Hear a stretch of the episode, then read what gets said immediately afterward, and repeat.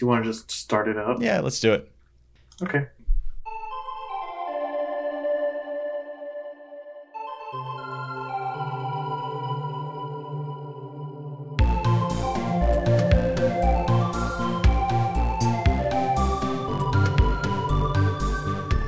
Hey everyone, welcome to episode 210 of the MTG Grindcast, the spikiest podcast in all of Central North Carolina.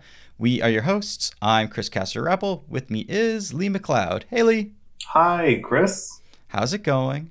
I'm good. I set up a new mic today that you picked up for me, and I hope it sounds good. It doesn't really sound different on this end, but I think that's mostly because like Discord, It's ruins your sound Yeah. on your calls. Hopefully it helps.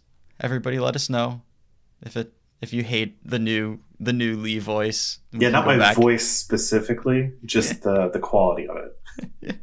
Uh, so today we are well, we had a vintage tournament that we covered this past weekend. We can chat about that for a minute or two, as long as that conversation sustains itself. Uh, and then I figured we would talk about historic. I've been playing some historic. I've been watching a bunch of streams. You know, we got jumpstart historic horizons, so there's plenty of new stuff to talk about and kind of make guesses at how long it will last and if it's good or not. And then we can do a little bit of a retrospective on standard and say goodbye to some cards that we maybe won't miss from this standard format because official previews for Innistrad Midnight Hunt start this Thursday. So we can officially start moving on from Throne of Eldraine's Year of Magic. Yeah, most most times rotation rolls around, it's the the soundtrack is like "I will remember you," Mm-hmm. but this it's not like that this year. This is a, a na na na na, hey, hey, hey, goodbye yeah, sort of. exactly, exactly. yeah, I, I just like it's been so long since I've had any interest in standard whatsoever. New sets come out and I just can't be bothered to care about it because I know the same cards will be good. But I, this is discussion for that part of the podcast, I guess. Sure. I mean, we can start with vintage. There's not a lot to hit on that because we did like Jarvis did a really good job last time on that. Yeah, yeah, and, and things pretty much played out uh, about as he said. We didn't get to see any of the uh, the taxes decks that seemed to show up in surprising numbers in our tournament. I, I don't. I don't think that deck is good. See, I looked for those. I looked high and low to feature one because there was Mhm. like two doing well, and neither player was in the Discord Yeah, or streaming, so it was like impossible to get them on stream. Yep. So I don't know how they won, but they won some matches. They didn't make it into the top eight. Yeah, and uh, our top eight was pretty sweet, pretty diverse, and our finals was really cool. It was Matthew Vuk on Sultai on a extremely like the fairest way that you can possibly build a blue deck in Vintage. Not even running Black Lotus because it's kind of medium, given the things you can put out with that deck. Only three moxes. Uh, and then he was playing against Dom Harvey in the finals, and Dom's deck was really just an amalgam of a, a lot of different broken stuff that you could do in this format. Tinkering for Bolas's Citadel, uh, Oathing, and so Sphinx of the Steel Wind kind of bridges those. And you've also got Griselbrand and uh, Matthew Vuk did end up victorious, but you know Dom's deck was very sweet, and I, I think he got a lot of cool wins over the weekend. Yeah, I really would have liked to see Dom more through the tournament. I'm glad we got him to the finals. Mhm. Yeah, his deck was just the sweetest. He's the only person playing Oath of Druids in the entire tournament. Yeah, and it, it the little that we saw, it looked very good, and he obviously won a lot. But we have certain internet problems somewhere between us and Dom that make it difficult to to show his matches, and unfortunately have made it difficult to use him as a commentator as much as we would like as well.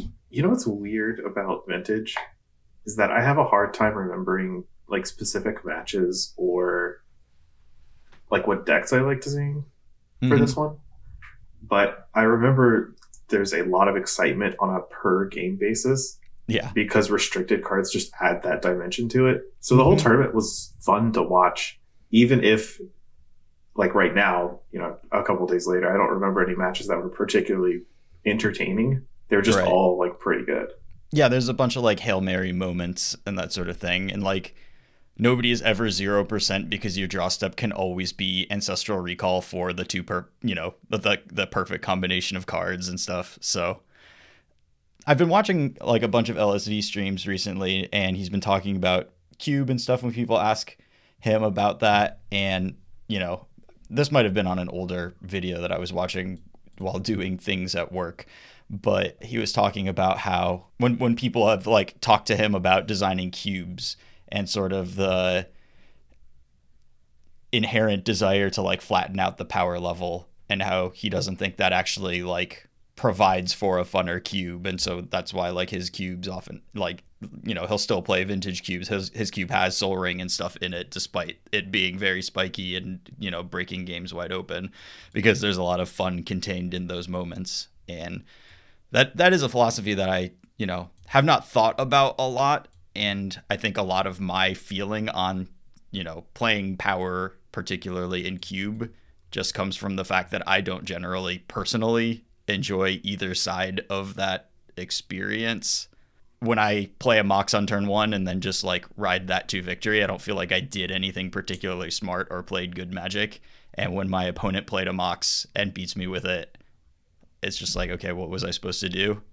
And if I manage to scrape out a win, I just feel like I got lucky because they didn't have a good curve to follow that Mox up with. So it like never feels good for me in the games.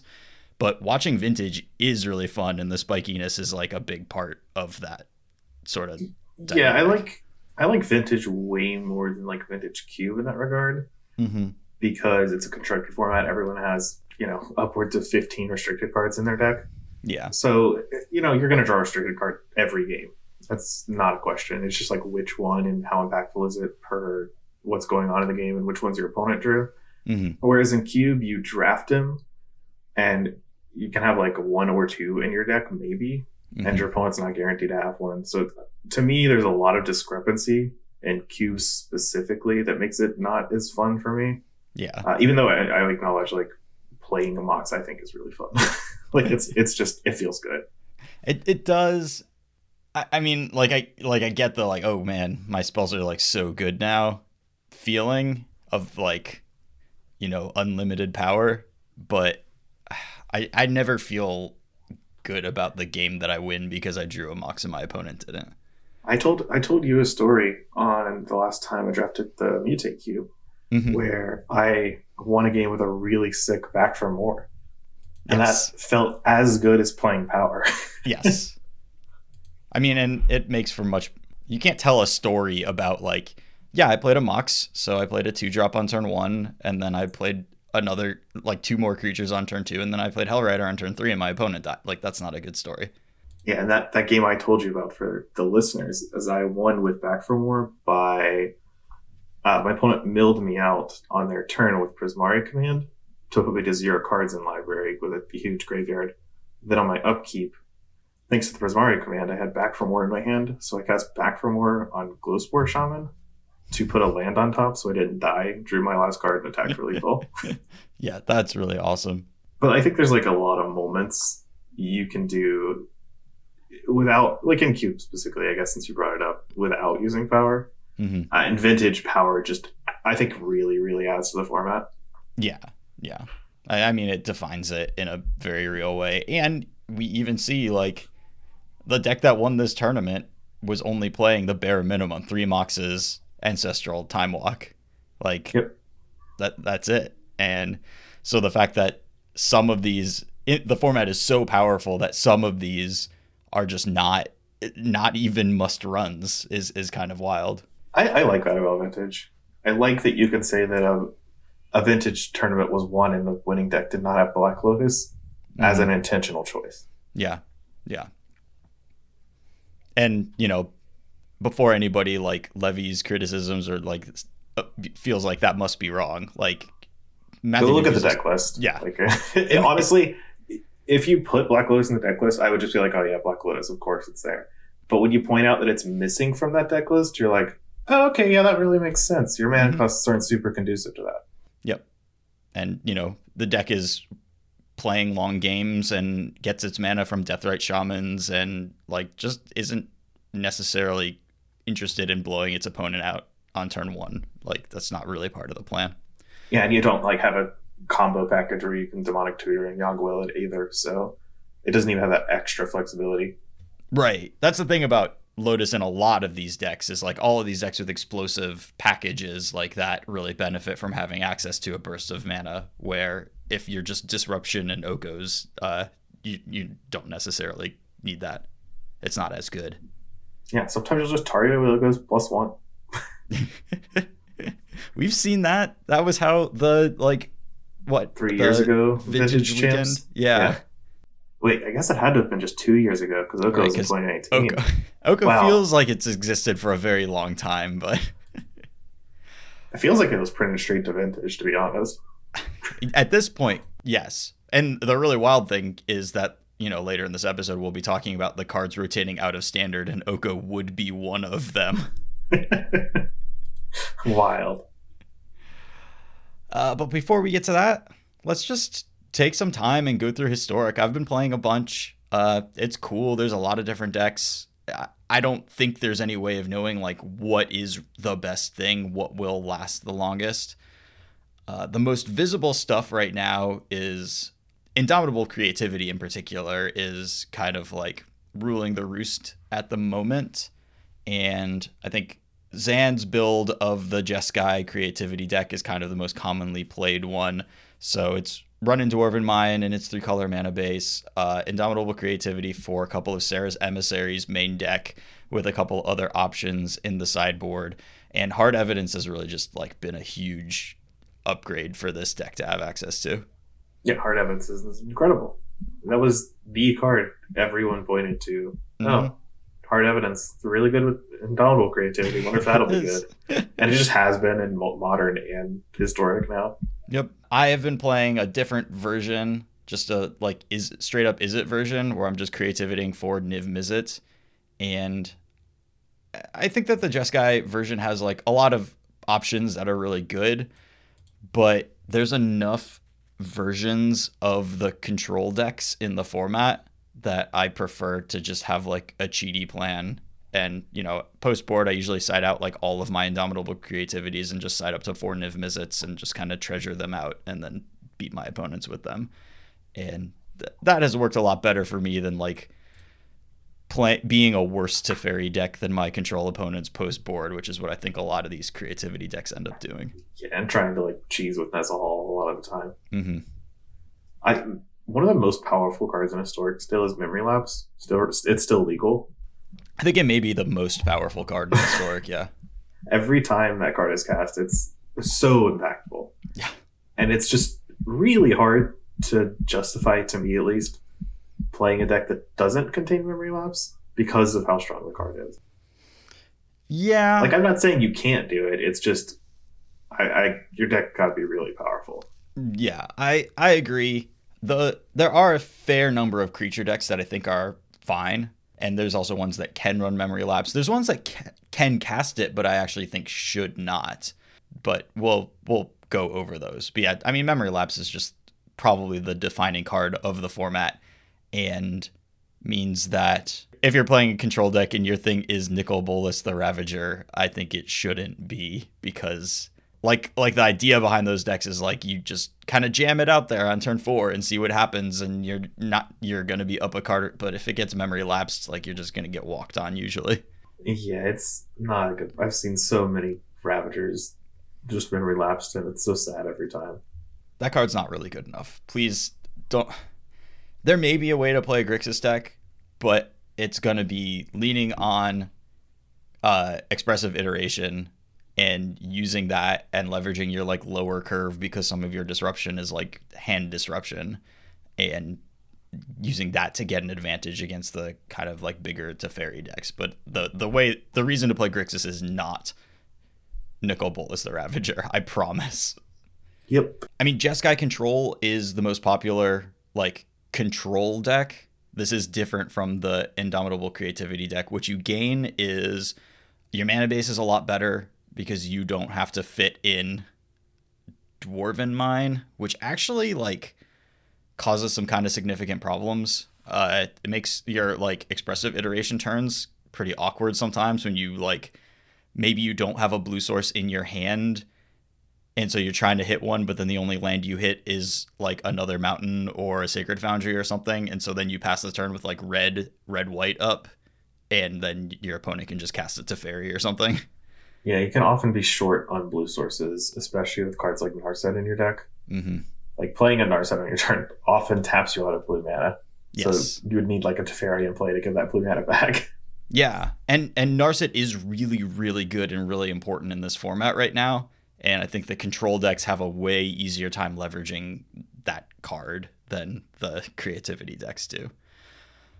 People keep playing casting all these nonsense spells. Like I keep seeing like I mean, I love Magma Opus, but you don't need to cast you don't need it in Jeskai control. You you you have expressive iteration, Teferi, and Narset to push your advantage that you get from your good disruption. Uh, you just don't need like gear hulks and magma opuses or whatever other nonsense you're trying to do. Uh, slight exception for search for Azcanta because in the control mirrors, casting a search for Azcanta on turn two is really really good. It's, it's like you need all the mana you can get, and it's just good at every point in the game in those yep. mirrors. So that one gets a pass. Yes. But like a six mana spell like Gear Hulk, we just finished talking about how good Memory Lapse was. uh, there's no shortage of post board mystical disputes in this format. So, you know, six mana blue spell is not necessarily what I want to be doing. Yep. Another thing you gain by not having a Dwarven Mine mana base is the ability to cast Archmage's Charm. And that has really changed the game of the like Shark Typhoon commence the end game, go over your counter spells thing. When you make a giant zombie or a giant shark and they just steal it, it's that's bad news. That doesn't work out great for you. Yeah, can't counter it Archmage's charm, so I'll take it instead. Still do see a fair number of Commence the End games in the creativity deck though. Mm-hmm. I don't think it's awful. Like you don't always get your thing your zombie stolen, but yeah, and they also have to like have it very timely because mm-hmm. you also often just want to get a chip shot in. Yeah, but you do have to be really aware of what is going on with that. Uh, and and another thing that the control decks get via their mana base is that they can play Hall of the Storm Giants, which you cannot play if you're playing Dwarven Mine. And a lot of times, these like little tokeny chip damage things, you take a couple of shark hits in, and then they've got a Hall in play. And anytime you like try to cast a spell and fight over it on your turn, that could just end in you like dying to their land. To their seven seven. Yeah it, it gets pretty hairy, and I'm wondering if maybe that is enough that the creativity decks actually want to get away from uh, Dwarven Mine. It, it really taxes your mana base, and you may be able to, between Prismari Command, Hard Evidence, and like Shark Typhoons, you maybe have enough tokens that you don't need the Dwarven Mines. But against the non blue decks, the Dwarven Mine build is way better. The ability to just so consistently turn for your indomitable creativity is really important against the decks that don't have blue spells in them. Yeah, and it's really difficult to beat a Serra's Emissary. Mm-hmm. That you don't really have a lot of bad names. No, I, I mean a lot of a lot of decks in this format get shut down by you know a lot of the non-blue decks. If you say creature, they just can't kill you. Mm-hmm. Um, so I don't know what's the best in that like broad category of blue decks to be playing. I, it's basically like creativity helps you against the field, and then if you're not playing creativity, you are better against the the blue decks, the other blue decks in the format. And so you just got to kind of do your calculus there. I think I generally prefer creativity because mm-hmm. I don't. Every time I watch people playing ladder and historic, it's all nonsense decks. Yeah. Sometimes even the person I'm watching. Yeah.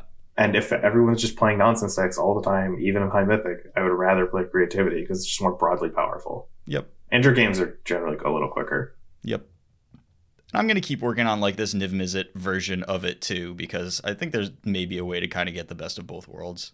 I generally don't lose after getting Niv Mizzet into play, even against the not blue decks. So sure, a card Niv Mizzet Parun is a a scary one for sure. It's it's one of my favorites. Without brainstorm, it is slightly less hilariously powerful, but it's still pretty good.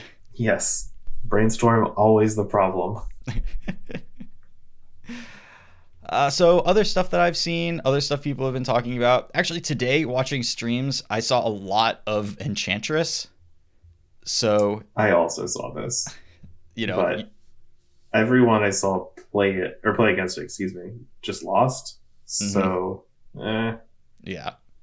What are your thoughts? I think it's pretty medium overall. I I think it's not okay if it ends up being good because the like play patterns and incentives are kind of atrocious. It does some really fun stuff where you just like go up a billion resources and it feels really good because you can do anything you want and then you do like a hundred damage to them on your turn when you make your lands into 2020s. Yeah. but yeah, I mean, like it's got kind of the best tools that it possibly could get at this point, which it's got the the mana creature, it's got multiple enchantresses that are enchantments, and it's playing the nine live solemnity combo to beat onboard damage, which is not a thing we really want to encourage in the format, I don't think. Not generally, no. Uh, and also, the like Sterling Grove is just a messed up card, giving all of your enchantments Shroud, and so like, and then you play out your Enchantress creature, and then they have like multiple removal spells in their hand that just don't do anything at all. It's awful. Sterling Grove in one of the anthologies, or was it in the mm-hmm. this jumpstart pile? Because I, I thought it was in historic previously. It just didn't do anything. I, I think that's right, but you just have like way more enchantress effects now. Yeah, Sterling Grove is a card that's strangely oh, powerful. Looks like it was not in anything until Jumpstart 2, but whatever. It is really powerful. It's one of the more annoying cards playing against the Enchantress deck for sure. Because they can just. I mean, it just gets everything you need or it protects your things. Mm-hmm. And generally, if there's something, if there's nothing worth protecting, it always replaces itself. Yeah. Well, kind of. It, mean, does take up a draw step. Right, but you also, as long as you have an Enchantress effect in play, like that basically just doesn't matter at all. Sure. And if you're playing against a creature deck and you're assembling nine live solemnity, like it just doesn't matter, even if you don't have an enchantress effect. But when you don't draw your enchantress effect, like the deck is pretty bad. When they just like put pressure on you and then brazen borrower or something on a key turn, or just have a disenchant on a key turn, like that's really bad. So I, the, I don't. The hands don't come together very often. Yeah. Like there's just not enough redundancy of effects. And if you get like one of these things just actually countered, you just, you know, and then you draw like nine lives against your control opponent and it just doesn't matter at all. Like, it, it I don't think the deck is quite there. It's fun though. It can be. Yeah. And, and it does, it has some really cool like end games. But I think that there is something better to be doing with the enchantresses than this prison deck. If if there is something good enough, it I would much rather be doing like Nettlecyst stuff or something like that. And I think there might be something there that's more likely. Let's see. Other stuff that isn't really a thing. Uh, I don't think that the Vesperlark combo deck is good. So I know what this is, but do you want to give us a refresh? Sure. Uh, if you give your Vesperlark uh, perpetual minus power, it can bring itself back. And so you use Davriel's Withering on it, and then it can just bring itself back over and over again. So as long as you have a Blood Artist or a Bastion of Remembrance, then you kill your opponent. Uh, if you have like a Soul Warden effect, Prosperous Innkeeper, or whatever, you can gain a lot of life.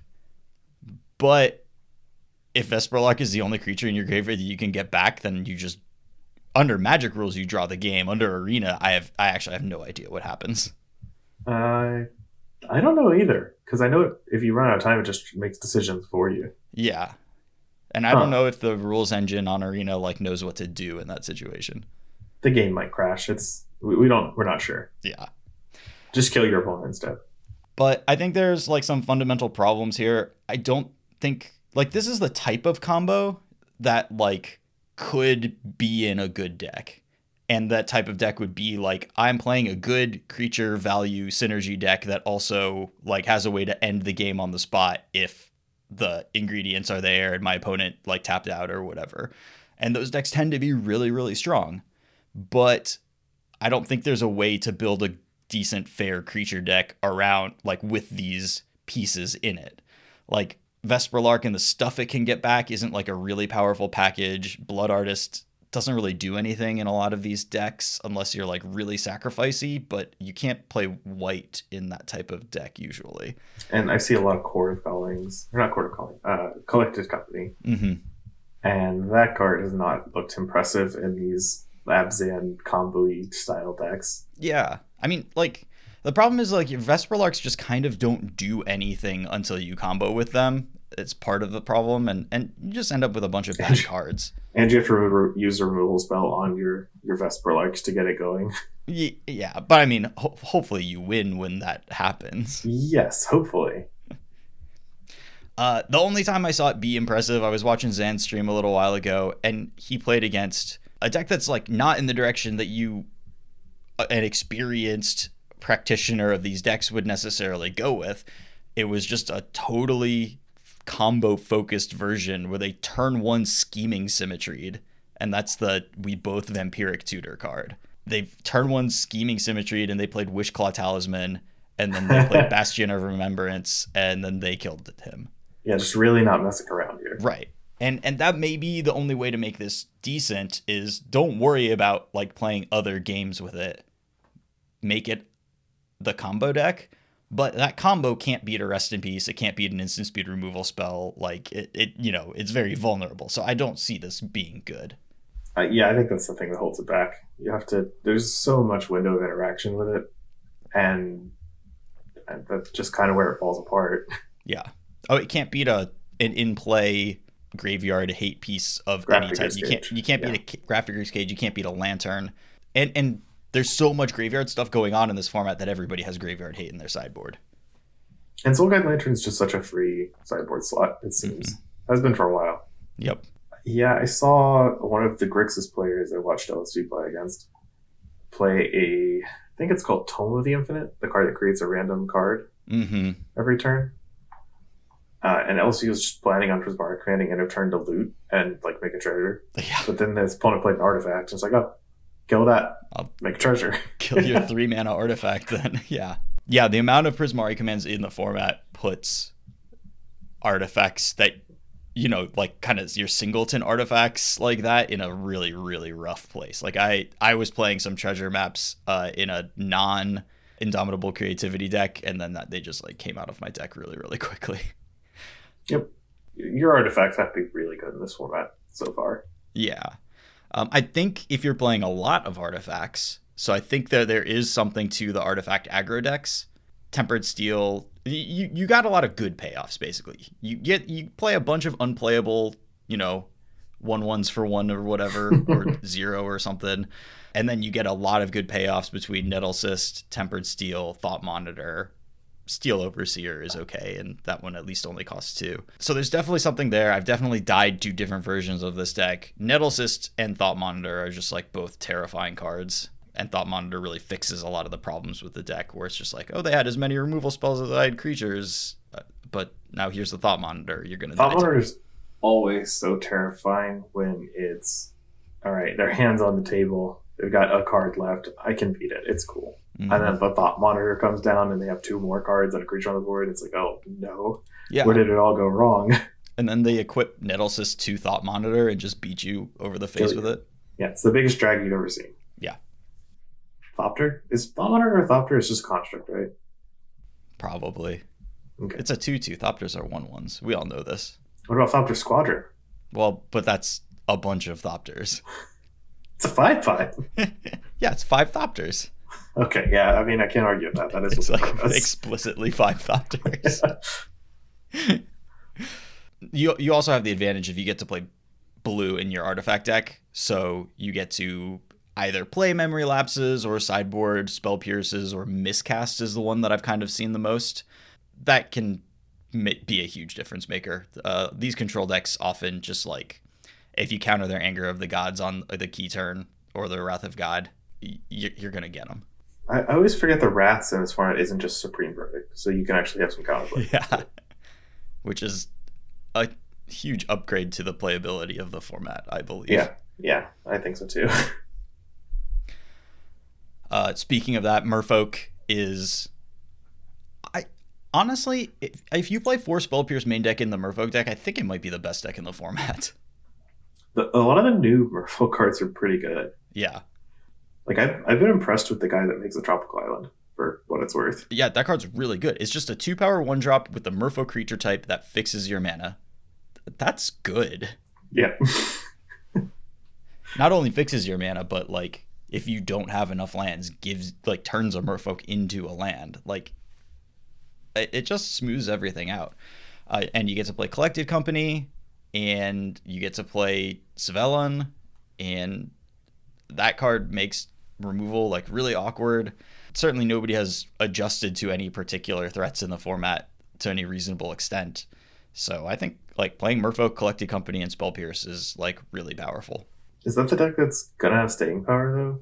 Because I know Merfolk traditionally, or Mhm. most tribal decks, I guess, don't really tend to have their legs for very long. You know what I mean? I don't. I'm not making a joke here. Um, All right, this is a Little Mermaid podcast now. Yeah, but the thing is, like, you get a lot of lords. You've got the green blue lord. You've got Master of the Pearl Trident, and you have Merrow Reejerey, and those are all like, you know, really good. And you're just really combining a lot of lords together. Collected Company is very good in this deck because just anything it hits is like fine, basically. Svyelun adds a powerful dimension, and then you get to play whatever counter magic is good at the moment. And that seems like a recipe for, if not long term constant success, at least like long term, this can be a good choice type success. Okay, I do buy that. I, I'm just super impressed with the the early drops from Merfolk now hmm because there's actually not that many good early creature plays in the format. Yeah. We've got Dragon's Rage Channeler now. That is a solid one drop for certain decks. Uh, weirdly enough, the deck that I saw with Dragon's Rage Channeler that I was the most impressed with and excited by was like Cuneo was playing like a mono red madness deck, and it looked really good. What does this mono red madness deck play? Like hollow one type yeah, deal? yeah. So uh, it's like your your madness outlets are like Faithless Looting, Cathartic Reunion, and Season Pyromancer, which is just straight up an overrate card for this format. It's really powerful compared to some of the cards people are casting. Uh, and then you have Blazing Rootwalla, you have Fiery Temper, Managorger Phoenix, and Hollow One, and you know fill in. I- You know, I think he was playing Arclight Phoenix, but I don't know if that card's actually. There's like 14 or 15 spells in the deck, uh, and so you may have like one shot at getting Phoenixes back in any given game. So could be okay, but maybe you want to be doing something else. Uh, I was pretty impressed with Managorger Phoenix. Like when you discard it to a Cathartic Reunion, you get the first counter onto it from the cast of the Cathartic because that's the order. Really? Yeah, because it's in your graveyard when you cast a spell since it's a cost. Oh, yeah, you're right. Yeah. Okay. And if you Huh. discard a Blazing Rootwalla to whatever you discarded the Managorger Phoenix to, whether it's a Faithless Looting, a Seasoned Pyromancer, or a Cathartic Reunion, you do get one more counter onto there. Uh, casting Fiery Temper for one red mana gives you two Two counters. so like these Managorger Phoenixes were coming back really, really fast and just being free three three flyers. They get big. It's nice. Yeah. I actually really like the design of Managorger Phoenix. I think it's one of the cool, probably my favorite online only card. It, yeah, it's a because it's a good implementation of the design space, I think. Because it's really hard to do in paper, Mhm. but like it's pretty nice in online. yeah. Where something like Davriel, I think, is only available online, but also not that interesting. Davriel is a weird card, man. But this Madness deck was really cool. You know, Blazing Rootwalla, for the purposes of this sort of thing, is so much better than Basking Rootwalla as just like an actual fair Madness card. They're indistinguishable when you're doing Vengevines, but when you're actually just trying to kill your opponent with creatures, like this thing hits really hard. You just have a spare mana, you give it three power, you spent no mana to cast it, and your uh, season pyromancers are just like three mana and they put you know you're discarding spells to them because you want to discard your spells And so they are four power worth of stuff and maybe a root walla into play. And it just puts on a lot of pressure. And even if you get like Rest in Peace, it's kind of annoying. You don't get your Phoenixes, but you still get hollow ones. You still get root wallas. Like you still can just kill your opponent. I haven't seen this one yet, but I'm hearing you describe it. I, I like it. Yeah. It's it's the type of magic I enjoy playing with, or at least seeing in the format. And you can play red, or I mean, you can play black if you want. You've got the two mana three three haste with Echo. Discard a card. Daggertron? Daggertron now? No, it's from MH2. It's Huh, okay. it's like it's Rakdos like Oh, oh, oh, the three three. Yeah, yeah, yeah, yeah. yeah. Rakdos something is what I would describe it as as well. yes. and and you can play uh, Kitchen Imp as well, and you know that is a, a pretty fine card. But I think that you lose some amount of Managorger Phoenix synergy, which I think is really good in game ones in particular. Just puts down a fast clock for no mana investment. And if there's enough enablers in just mono red in general, you Yeah. don't necessarily need to dip into black because having a monocolored mana base is incredibly underrated. Yeah, and you can leverage that however you want. You can play Faceless Havens or Den of the Bugbear. You can play Castle Embereth, which are maybe the thing because you make a lot of tokens. So I, I do think that you get a lot out of that monocolor mana base. You have a Scurry Oak combo written down. Do you want to talk about that, or did you want to say something else? Uh, I just also want to mention that, like, don't forget if you're playing a Madness deck, like, you're getting a huge boost over what we think about with Madness decks because you get to play Faithless Looting, the, and it's Yeah. completely messed up. Yep, Faithless Looting is a nice one. Uh, yeah, Scurry Oak combo is it. It kind of exists. I haven't seen a, a list or, and I haven't played against a version that was like scary. The combo is Scurry Oak plus Heliod plus a Soul Warden effect, and then that is like a build your own Spike Feeder combo. Basically, like you make you make a lot of squirrels and you gain a lot of life, and I haven't actually seen it happen because it's so hard to put it together. I I've seen Kenny play against it a couple times, hmm or maybe just the one time, and he told me it wasn't very good. So, Yeah. I I would believe that. I don't think it is. Certainly, the versions that I've seen are just not consistent enough, and there's too many disruptive pieces that break up the combo, and you have too many cards that are like three mana and don't do anything without other stuff. Like Scurry Oak and Heliod are both three mana do nothings if they've dealt with your other stuff, and that's a lot of liability for a deck like that. It's hard to play creatures you can't attack or block with profitably It's just too many. Uh, at too high of a mana cost. Yeah. And, and I mean, like, these are company decks, so you can, like, kind of cheat overall that way, but We can't forgive the sins of all cards as long as they can be collected by companies. right. Also, sometimes you can combo out and then you just get Wrath of Godded, and, you know, like, this is just so atrocious against the Jeskai decks, and it's so atrocious against the creativity decks that I, I can't justify this sort of combo deck. Yeah, I, I like my creature combo decks to have workable creature plans of attacking your opponent, and I Mhm. don't think that any build of this deck I've seen has it Right. so far. It does feel like there should be some Heliod deck where Heliod is a good card, but I think that kind of requires you to be mono white to make that work. So it's, you know, as likely as possible that your devotion is turned on. And I'm not sure that I've seen anything like that yet. So Is Night Captain of Eos in Historic? is what in historic? Night Captain of Eos? Uh oh, Ranger Captain of Eos? Yeah. is that, is it Ranger Captain? yeah. Sorry. Yeah. Yeah, Ranger Captain is is in historic, but so like maybe some pure Soul Warden kind of deck with it, but I I don't think that that's like powerful enough. So Yeah, possibly. uh the new version of the Tibalt's Trickery deck is actually pretty gross. I saw this, the Throes of Chaos thing. Yeah. This deck is so funny.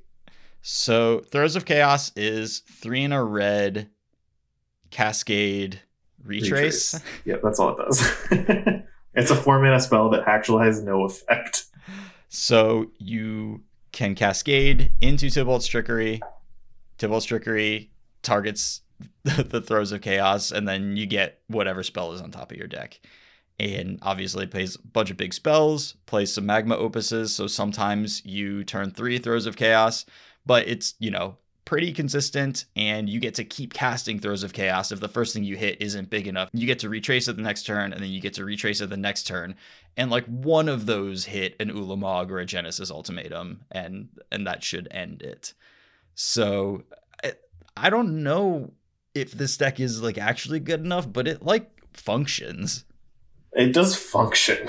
It's it's probably not going to end up being good enough because it's just so linear Mhm. without being like incredibly consistent. yeah So that that's where I, the sticking point is for me. But I don't think it's a bad deck. I think it's just I, I wouldn't turn to it if I mean I would if I wanted to just play a bunch of ladder. It seems really fun. i mean is it though i guess you, I, if you, if I'm in a certain mood, I could certainly do it. You know, Okay. I just want to play some nice spin the wheel kind of matches. Mhm. I, I get I get that way every once in a while. Okay. But yeah, that that is where all the fun is. Is like, what am I gonna hit? Is it Nulamog or is it like a magma opus that doesn't really do anything here? God, I hope it's Ulamog. Uh, let's see. What else is there? I have not. I don't know what the sacrifice deck is supposed to look like exactly, but I do know that playing any creature deck against the sacrifice decks right now that have Yawgmoth and Mayhem Devil, it just feels like the least winnable thing I've ever seen. So. it was it was already hard to beat uh, Mayhem Devil with creature decks sometimes. hmm Uh, with Yawgmoth in play, that's just Splinter Twin. Yeah. I, I mean, Fair Yawgmoth, like on board when you're doing stuff on board, is just really frightening. There's no combo with it, but it's a really good sacrifice card. Makes So, me disappointed that he didn't give us Fair Urza. As if such a thing could exist. yeah, I, I mean, like just slot Urza into like these artifact aggro decks, and it's probably disgusting. So Well, the thing about Urza is like Emry exists. So, Yeah. it's dangerous. yeah. Uh, speaking of Emry, I there is some Song of Creation, maybe Paradox Engine. There is some deck out there. Like I'm confident I'm confident this exists. And there is not really enough in the way of like Thalias and Archons of Emeria and stuff like that that I think you are stopped from doing it. So I am excited to do some more investigation of this. I don't know what it is. I am particularly inspired by the fact that Strike It Rich is in historic, and this is the one red mana sorcery that makes a treasure and has flashback of two in a red. And that's just so nice with Song of Creation and totally serviceable because it is an artifact for to help you cast Emry and stuff. And I, there's something. I, I don't know what it is, but there's something. See, Song of Creation is one of those cards that makes me keep thinking that, hmm but it never has panned off for me. And it's tougher now because you can't just win with Thassa's Oracle after you get Yeah, your song exactly. going. You that was always actually really difficult to do, though, Mhm, because of, you have to discard your hand every turn. So mhm. if you don't win immediately, or and if it's like like the bottom portion of your deck, it needs Yeah. to be there. Yeah. Uh, sometimes you still have like two or three oracles in your deck, and you just didn't get there, and it was very disappointing. Yeah. And so I, I don't know if this is like an Aetherflux reservoir thing or if you're even casting enough spells for that. But Well, one of the problems with doing Emry Paradox Engine is that Chromatic Star Emry Paradox Engine is a way better way to draw your deck. Mm-hmm. true. But there's no reason why you couldn't have both of those in the same deck. Well, one restricts you to one color, and the other one is three. you could have both for sure. Yeah. I mean, if you're doing like, yes, if you're You're doing Paradox Engine, then uh, you're not totally sure if you want to do Song of Creation. But if you're doing Song of Creation, it's not that hard to put Paradox Engine in there. that's true, but you have to figure out a good reason to do Song of Creation first. Sure. I mean, I like I just am gen pretty inspired by Strike It Rich Song of Creation. Those work really well together. Like just getting your Song of Creation out, having extra mana early is really good. Throwing away cards to do it is fine, and then you do have a flashback card in your graveyard to help get it going. You don't. You don't have to talk me into this. I know. I've I know. held myself back for months now. well, but this Strike It Rich thing is new. That's what I really I don't know. We'll see. I called this out when we were talking about Modern Horizons cards when I wanted I to put but I- Strike It Rich. I don't want to do any like anything like this in modern. That Well, sounds really hard. There's forces of more, negation uh, in modern. You're a lot more restrained than I am, I guess. Uh, there's also a humans deck. I don't think it's quite there yet. It hasn't been totally figured out. Uh, Thalia's Lieutenant is like exactly fine in it. Not having actual, like the one drops are not quite there.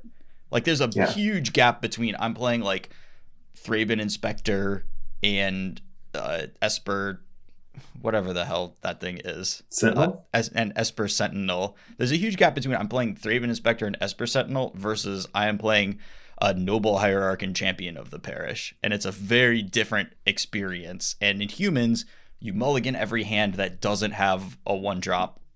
One of those creatures or aether vial. Like you just don't keep those hands, and you don't have access to any of them in the historic deck. Uh, and it's you, you feel pretty slow sometimes too. mhm. Especially against the other aggro decks of the world. Yeah. I haven't seen people play humans though. I, I've seen it a little bit, and it's just not. It's not quite there yet. I, I mean, Thalia's lieutenant just needs a little bit more help. Is all. Maybe if we get lucky, there'll be some humans tribal in the, the two Innistrad sets. Yeah, I mean, maybe they'll have the mirror. Maybe it'll be champion of the parish and champion of the perished at the same time. If I'm being honest, I would way rather have zombies be a good deck than humans Mm-hmm. because I think they're more fun. Yeah, they're cool, and we've seen plenty of humans over the years at this point. Yeah, the last time I played with zombies was in actual Innistrad standard. Amonkhet didn't really scratch that itch for me. Cryptbreaker's pretty cool though. Yeah, Cryptbreaker's sweet, but it's it's no Gravecrawler. Yeah, that's true. But imagine a world where you could play Cryptbreaker and Gravecrawler. Coming soon to historic near you. Maybe. I hope so. That'd be cool. That would be cool. That's like my overview of the format. Uh, things that I have been impressed with, things that I have been less than impressed with, and yeah, there's there's lots of really powerful stuff. I have not. I mean, I guess it didn't even mention like Phoenix, but like certainly Phoenix with Dragon's Rage Channeler exists. Uh, you have to be hyper aware of the density of Graveyard Hate in the format. And so I don't think that your secondary threats, I guess tertiary threats, can be anything in the, the realm of Dreadhorde Arcanist or anything like that. It's got to be some sort of non graveyard based threat. And I think you really want to juke post board and you want to take your finales out, take some other graveyardy thing out, maybe, and play some like I, I don't know, like you know, alliance or whatever, like that that enchantment that makes fairies Oh, improbable. improbable Alliance. alliance, or you want to play like I don't know that that is it enchantment that like gets counters on it and then you can Fire like, Mines fire research? mines research yeah something like that but I know all the blue red enchantments, Yeah. Chris. but but I think you do want to juke somehow post board because they will bring in graveyard hate and you just want to make it bad against you okay. Is there a running Regisaur type card in those colors? I mean nothing really springs to I mean crackling drake right Yeah. It could be Crackling Drake. It's a little slow in a memory Yeah. lapse format. And and I I mean I do really like the two drop enchantment game plan against like the control decks in particular. So Mhm. improbable alliance is maybe like the, The thing. Okay. Yeah. I'm still every time I see a blue like a, a blue red dual land, Mhm. I immediately assume the opponent's playing uh, creativity. That's just kind of where I am in the format right now. Right. It doesn't have to be that way, I guess. No, it doesn't Or. Grixis, I guess. It should not be Grixis. Uh, uh, it often is. I know. I know. I don't really get it. Please don't cast Bol- Nicol Bolas the Ravager in this format. It won't beat anybody. It just won't. I promise. You want to talk about standard rotation briefly before, uh, I guess, we actually rotate? Because previews start probably by the time listeners even get to listen to Yeah. this. Yeah. I, I don't know. You want to kick us off? You want to give give the breakdown here? All right, so we finally Throne of Eldraine is leaving standard. Everything in Throne of Eldraine is leaving, as is uh, Theros Beyond Death, Ikoria, Lair of Behemoths, and Core Set 2021. Uh, there's a lot of cards in Throne. Actually, most of these sets are pretty good. Yes. Ikoria and Throne, I think, are probably the most impactful. Ikoria is where you get your your Edgewall Innkeepers, Brazen Borrowers, Embercleave, Rankle, etc., etc., etc. Wait, Throne is where you get those. Yeah, well, what did I say? You said Ikoria. It's fine. Oh, yeah, well, Throne is where you get those. Ikoria has the companions, the Tri-lands, which are huge. Mm-hmm. Uh, Shark Typhoon, uh, Winota as well. Mm. Yeah, and that's that's like had a bit of a renaissance. Uh, not not even just in best of one, but like that's kind of the aggro deck of standard yeah, right now. standard. Yeah. Also, are much overhyped but underplayed Fiend Artisan and all the ultimatums. It is a bummer, but yeah. Uh, Emergent Ultimatum leaving is, I I'm gonna be so glad to see that card go. It's not as interesting as it reads. Yeah. And it the main thing it does is just say you are not allowed to play mid-range decks in this format. I I have a special dislike for homework cards that don't require you to do anything in the game. Mm-hmm. Like Original Ultimate is an example of this. It's just you have to do your homework before, like while you're building your deck or Yeah. before the game starts, to figure out what your optimal lines is in like every situation. Mm-hmm. Because the card is just so powerful, you can generalize a lot of stuff. Yeah. And then when you're in the game, if you hit seven mana, you don't have a like any real gameplay decisions. You just cast your card and get the three things you've decided are the best to do, and you win accordingly. Yeah. So I, I, I just like am pretty bored with that card, and it, it was strong enough and just like inevitable enough that you, you just couldn't do like some of the stuff that I really liked to do was play Doom Foretold and play Enigmatic Incarnation, and like you just weren't allowed to do either of those things with uh with ultimatums being the end game of the format. It just went over the top of whatever you were doing on board. And I you know, it that that is what really soured me on the format and made me kind of stop playing standard entirely. I couldn't do any of the fun stuff that I wanted to do, which was pretty strong and like pretty interesting and powerful, but this axis just wasn't tenable at all. And it just bummed me out. Yeah, I I feel that. I did play the original Ultimate decks for a little bit, uh, but I, like any deck, I get bored of it over time, Mm-hmm. and I don't really want to, you know, play the same deck for six months the way you theoretically could with the original Ultimate deck. Right. And I think that is really the problem with this standard format because people can point to it and be like, this is like a pretty balanced format and there's some churn and but it's just like but these are the same packages we've been playing for so long. You have rogues, you have the adventures package, you have the emergent ultimatum core. Like it just it's the same stuff for for a year or more. I am glad to see Elder Gargaroth go though. That's in Core Set 2021. I hate that card. It's just so big and so impossible to beat for very specific decks. hmm I'm just not a big fan of that card. Uh, I'll also be happy to see Embercleave go. While I don't hate cards boosting aggro decks and like mono red aggro, I don't like the gameplay that's just like all of my cards are bad. When I do not draw Embercleave, my deck is terrible. When I do draw Embercleave, you are dead. Like I don't think that's good gameplay at all.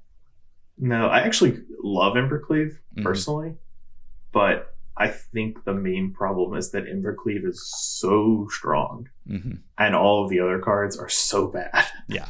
like I would way rather Embercleave cost like seven mana and have a real creatures lower in the curve.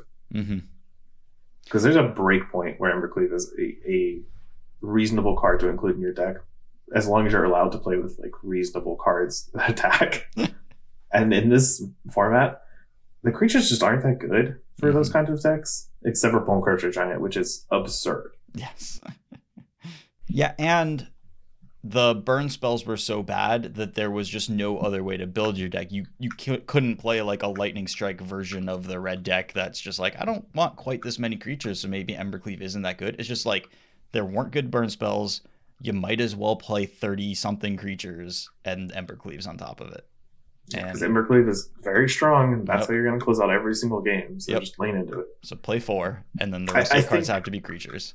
I understand the, the pushback against Embercleave because of that dynamic. It's really bad. But I do think a lot of that has to do with the format just really not being conducive to playing reasonable decks. hmm Yeah, that's fair. I will kind of miss the Great Henge. That card was pretty sweet. I like the Great Henge, but it's it, it gets old. Mhm. I don't like one player just having such gigantic card advantage for doing the best onboard thing. It makes Yeah. games really grindy sometimes if both players have one. And not the fun kind of grindy, the like, oh god, why is everyone at 40 life and have 20 creatures in play kind of grindy? It's like playing a multiplayer game, but there's only two players. Yeah. I mean, I did though like the games where you had to figure out how to value your opponents like well their Lovestruck Beast can't attack, but that does discount a potential Great Henge. Can I beat a Great Henge? Like what what you know, like there was some good like mind game sort of stuff that that went along with it that was I kind of appreciated. not gonna miss Mystical Dispute. I kind of am, but we've cast enough of those for a lifetime. Yep, it's gone. Get out of here. The other ones from that cycle were pretty inoffensive. Redcap Melee is totally fine. You know, I think one of my favorite cards in Standard is Gemrazer. hmm It's just like a pretty well balanced card Yeah. and really fun, and uses the the accordion mechanic that I really like, hmm and is a like reasonable magic card. Yep, and was mostly used to punish people doing like fires in wilderness reclamation. So Yeah, unfair stuff. I, li- I like Gemrazer. That's a cool card. Yeah. I actually really like Ikoria, most of Ikoria as a whole. hmm Just a lot of fond memories of these cards. it's an Extinction Event uh, as another one in that set. yeah, It's just a shame that the set was so dwarfed by companions and ultimatums. yeah, yeah. I mean, a lot of other stuff was pretty exciting and cool. Like when the what's the name of the Sultai enchantment that gives all your stuff delve? Titan's Nest. yeah, when Titan's Nest was a thing for a little while, like that was neat and a nice like change from you know we're not doing ultimatums, we're doing Titan's Nest stuff for a minute. That was cool. Yeah, that turned out to be worse than ultimatums, which wasn't that? too hard to call because I believe I called it. But yeah, Yeah. it, it was neat. yeah, and like I, it would have been cool to use like Offspring's Revenge or things like that. Like there's just like a bunch of neat cards in there that just absolutely could never get played when. I had a ton of fun with the Temur mutate decks when Ikoria came out, like the Mhm. first time when companions were still the original rule set, Yeah, yeah, and I could play with Umori, I think is his name, the collector, yeah, the one that's uh, if you have all creatures in your deck, your creatures get discounted. Mhm. Then you could just play that with all your mutate creatures and mutate auspicious Starrix over and over again. I had a blast with that deck. It was really fun. yep. But that's a mid-range deck, so Yeah, I mean, people weren't playing Ultimate at the time, so yeah. But but once once they started, there's just no way. well, I didn't play a super a lot of Standard after that. hmm Yeah, I, I totally get it. Uh, you may be getting from the tone of this conversation that we are not unhappy about this rotation occurring. I don't think It- like- anybody is. we haven't really talked about Theros Beyond Death because all the egregious cards in that set were banned, Just which is Uro. Got banned. Yeah. I mean, Uro is just what that set will be remembered for. Yeah, it's not it's not very remarkable outside of Uro and Thassa's Oracle. And Thassa's Oracle is not a problem in Standard. Right. The escape stuff is good. Like Woe Strider was a great addition to standard. I mean, I know a lot of people hated the particular implementation of the sacrifice deck with like cat combo in it, but Woe Strider is a, a super cool card. Ox of Agonas outside of Dredge is a great card. There there is cool good stuff from Theros Beyond Death, but very much overshadowed by the existence of Uro. And just like it's the sets it's next to are just mm-hmm. so super impactful. Yeah. That even though it has one of the best cards of all time in standard or in Uro, it's still somehow a forgettable set. Yeah. I love Enigmatic Incarnation. I love that card. Couldn't really do anything with it uh, if, if you're trying to win serious matches. yeah, that's a sad thing. I wasn't in love with that card, and in fact, hated almost every deck I saw with it. But I did appreciate people trying. I got close. I, I had a, a solid build. People weren't being white enough, and that was like people just weren't running like four Skyclave Apparition, and it was bizarre. So I did that, and I won a lot. And then the ultimatum deck happened, and I started not winning at all. Yeah. So so uh, summary of this rotation is excellent. Everyone's looking forward to it. There's some cards to miss, but they're mostly like niche things. Uh, at least that's where a bit of a mess. I, I mean, like this, the sad thing, the, like the things to miss are just like a bunch of cards that really didn't get their opportunity to shine, that are interesting and are powerful, but could not stand up to the types of things that were happening. Like the only mid-rangey type thing that you could do is adventure-based stuff, and nothing can outvalue it, and nothing can go over the top of the ultimatum. So you're constricted in this like gross little range of like what you're allowed to do. Also, want to be sad for Escape to the Wilds, a card which fueled the adventure decks and got banned as a result. Yeah, A card which I just really like. I think it would just be fine in most standard formats, but it would still be a good card. died for Edgewall Innkeeper's sins. Yeah, pretty much. And then Omnath, I guess. Yeah, that that that's really true too. I forgot about Omnath. Honestly, like I just like was not thinking about Omnath in this entire discussion. But yeah, that card happened as well. He's not in rotating. He's still in Zendikar Rising. Omnath's here to stay on the ban list yes. for another year. God, yeah. It it is so wild to think like it just feels like it's been so long, but like without bans, Oko and Once Upon a Time would still be legal in standard right now, would be rotating out at this point. It's honestly hard to imagine Oko never getting banned. Like I just Oh yeah, of look at the card now and think that because it's been banned in every other format. hmm I missed the mark on that one, Wizards. Sorry about that. Once Upon a Time just doesn't even exist as a magic card anymore. Nope. And I'm fine with that. Me too. I. What what are some like cards you're looking forward to? Because uh, some of these cards we're taking out are really impactful, like Sorcerous Spyglass. hmm That's a card that's rotating out and needs some sort of replacement. They like keeping this effect around, so I hope we get a Pithing Needle type effect Sure. in Innistrad. We probably will. Well, I mean, to be quite honest, and obviously they had to do this, but the power level in like Strixhaven and AFR especially is low enough that there aren't really cards that I got like pumped about. Like, yeah, I can't wait to play this post rotation. Like, they almost don't have them.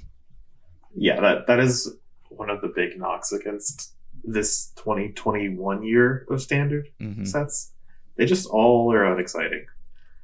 I, I actually kind of like Strixhaven, but it's not like the cards there are very good. Yeah. So There this- are cards in Kaldheim and Zendikar Rising that I think I don't know. Let me just let me just pull this up and kind of see stuff that I want to make work. I mean, you know, we still got the Kaldheim sagas, which a couple of them were good enough anyways. So like binding the old gods potentially if we're still ramping to stuff and obviously uh Showdown of the Skalds is very powerful. Uh it's also Goldspan Dragon.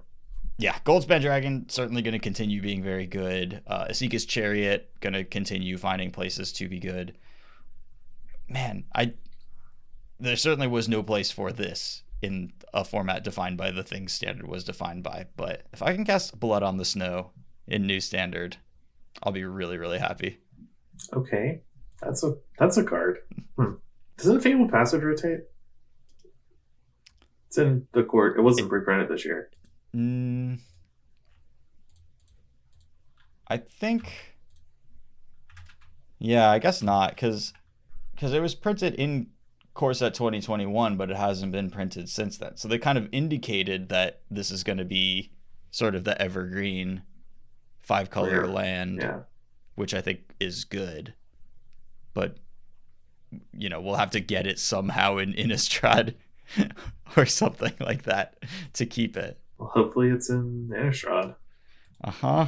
I think this year, next year standard relies heavily on the next Innistrad, the next two Innistrad sets to be a little generous. Yeah. Otherwise, there's really not a lot to work from from the last year or so. Well, yeah, I mean, there's some Zendikar stuff that, you know, if we really do stay kind of low powered, uh, you know, doing graveyard stuff with Throne of Death and Egon is like a thing that I would be into doing. Uh, I mean, we obviously lose the escape stuff, so it's not obvious what you want to do with that. But- Flashback. Yeah, sure. Uh, Felidar Retreat has the potential to be kind of powerful. You know, the stuff from Standard 2022, like Angels and Dragons, were kind of the standout decks from that arena format.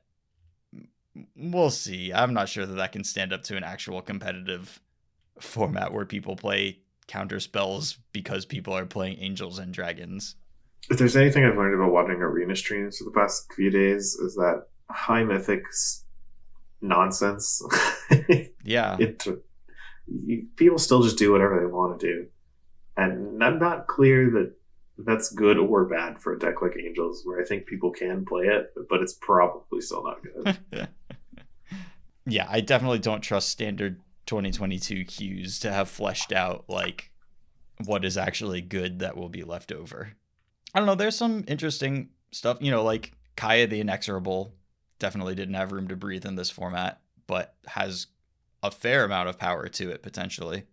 Uh, it requires some weird deck building considerations where you have creatures that you want to put ghost form counters onto. What lands do we have in standard? All the temples rotate, right? All the temples rotate. Fabled Passage rotates. All the tri lands rotate. Yeah, so the lands that we have are the pathways Okay. and the the the snarls.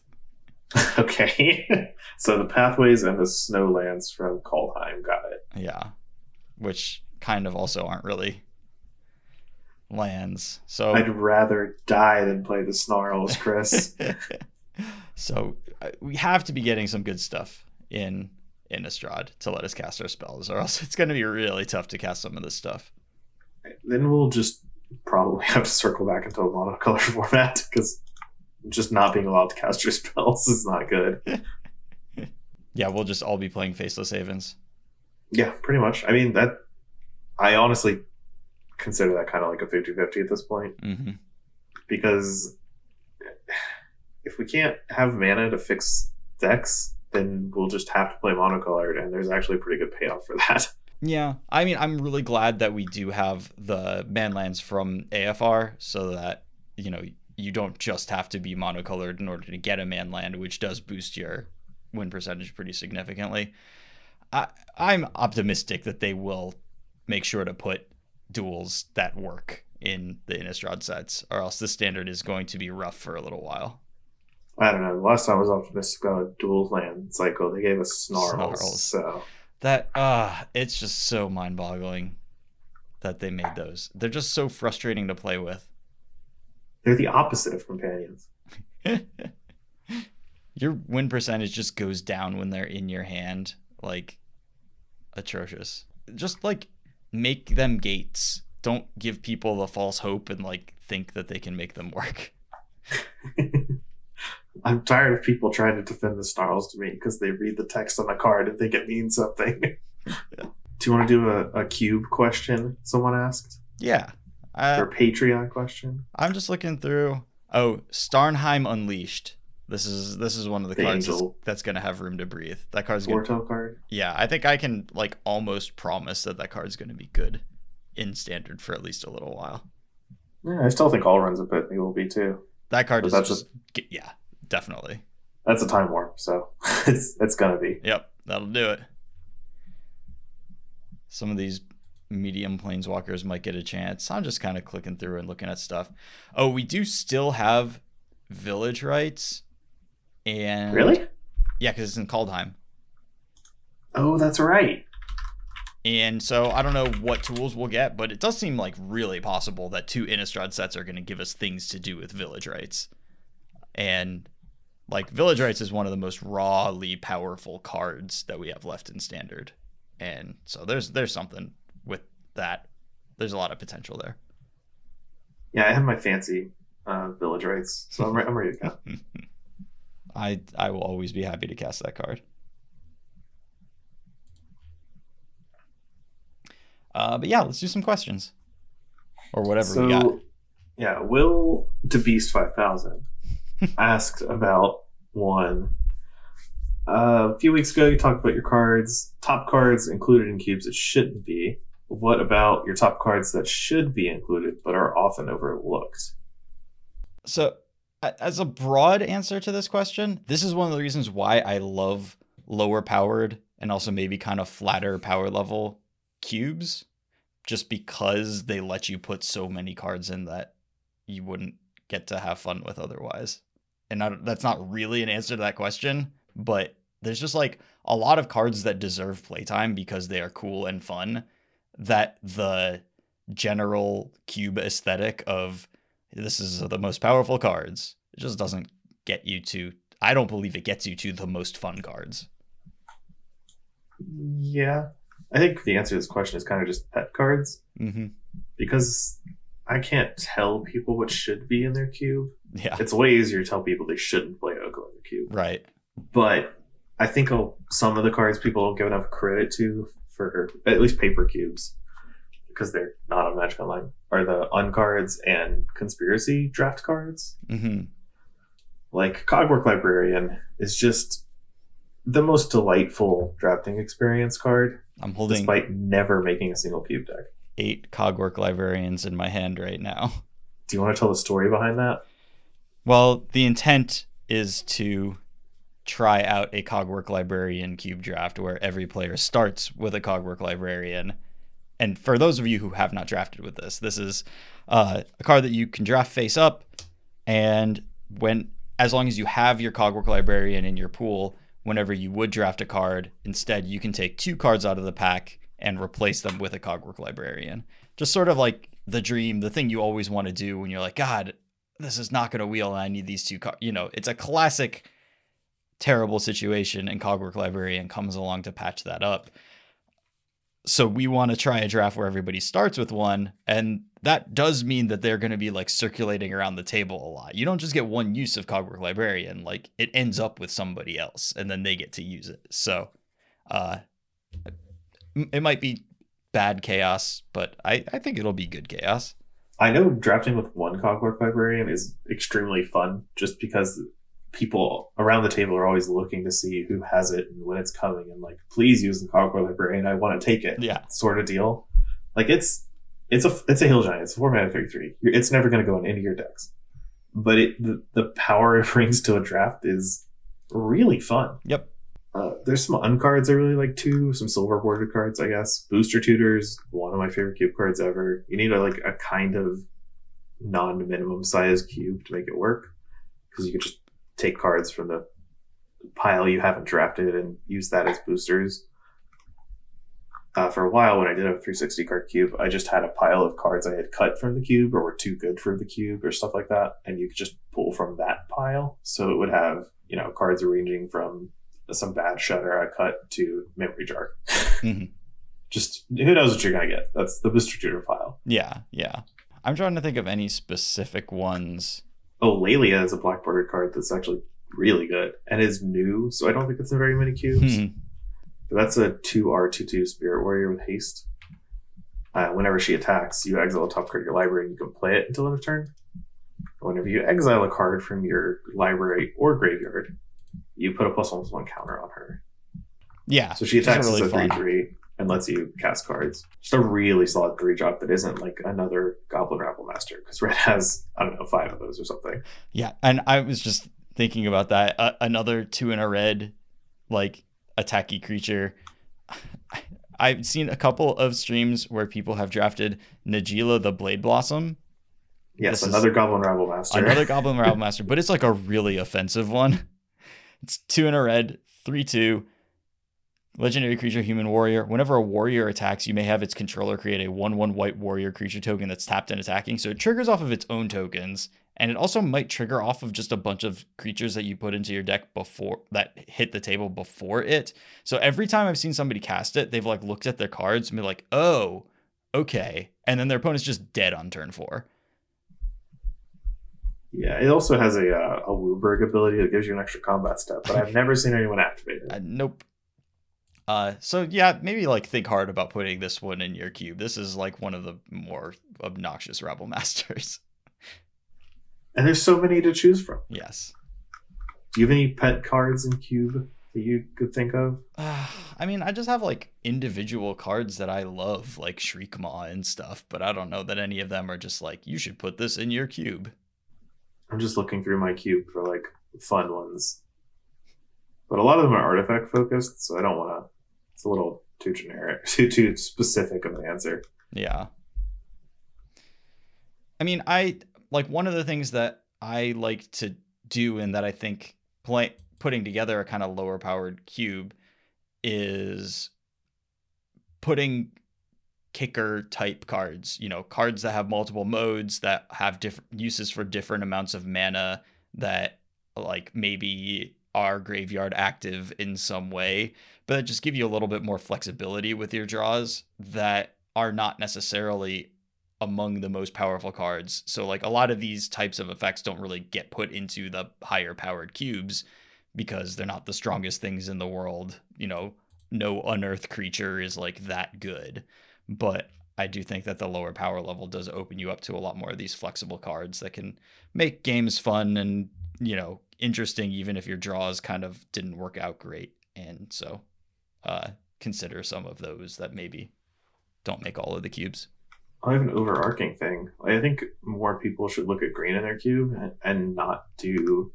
Here is my twenty-one drop mana accelerates and my 5 cultivates and my payoffs. Yeah. Oh, I, that's really really easy to do. And honestly, most of the cubes that exist are just that. Like green is just the ramp color and not a lot else. Like maybe Master of the Wild Hunt and uh, Nightpack Ambusher and Questing Beast or whatever. I know, and those are always like the worst green cards because the rest of the green cards aren't doing that. Well, Nightpack Ambusher is busted, Yeah. but Sure.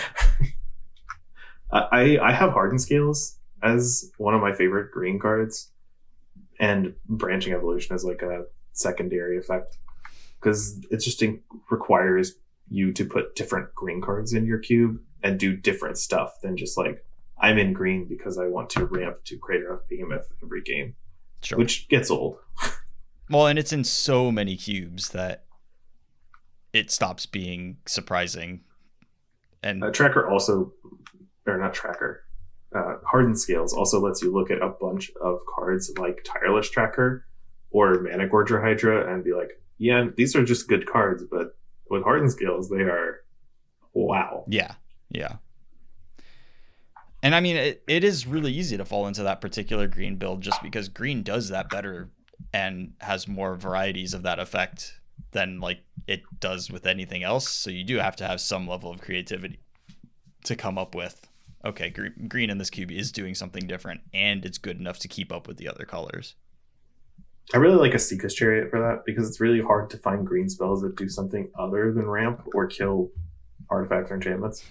That's pretty much the only two things green spells do. so, and fight cards just aren't usually good enough ever. hmm So between only ramping and only being able to disenchant, uh, it's nice to have like a card like Esika's Chariot do something different, Yep. or uh, Abundant Harvest, which is just a cantrip. Yeah, and tough to like go further with that. Like, how do you make the like abundant harvest section of? It's just like that card does a thing. Like you're not getting prowess triggers with your abundant harvest or anything like that. Not yet. Yeah, I don't know. I don't really have anything else to talk about. I'm excited to play more historic. Format is pretty fun. We'll see if it devolves into anything, but it, it's cool so far. Yeah, I'm, I'm, I'll be watching it now and then. hmm Uh, a lot of my time has been taken up by Legends of Runeterra recently because they just dropped an expansion. But I did take time. I've been watching a lot of streams while not playing Magic. Uh huh. Hopefully that makes up for it a little bit. Yeah. I mean, I I've been splitting my time a lot between playing and, and watching stuff because you do get a broader experience if you take the time to take in some streams.